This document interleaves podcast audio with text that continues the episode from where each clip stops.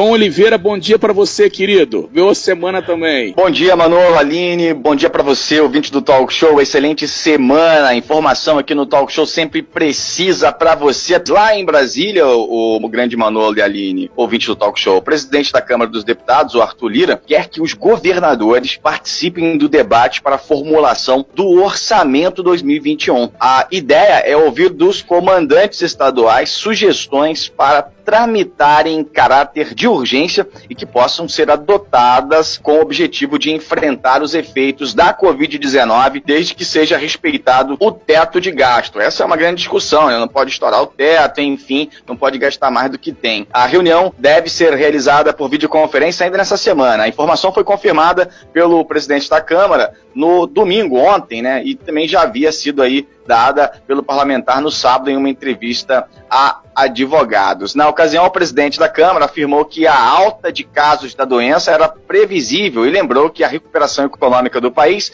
está diretamente relacionada à vacinação. É mega importante a gente ver que está tendo lockdown aí é, em, vários, em vários estados, inclusive no Distrito Federal, está é, em lockdown desde ontem. É, teve inclusive panelaço lá na porta do Ibanez Rocha, que é o governador de Brasília. Na Bahia também tem toque de recolher que foi prorrogado até o próximo fim de semana.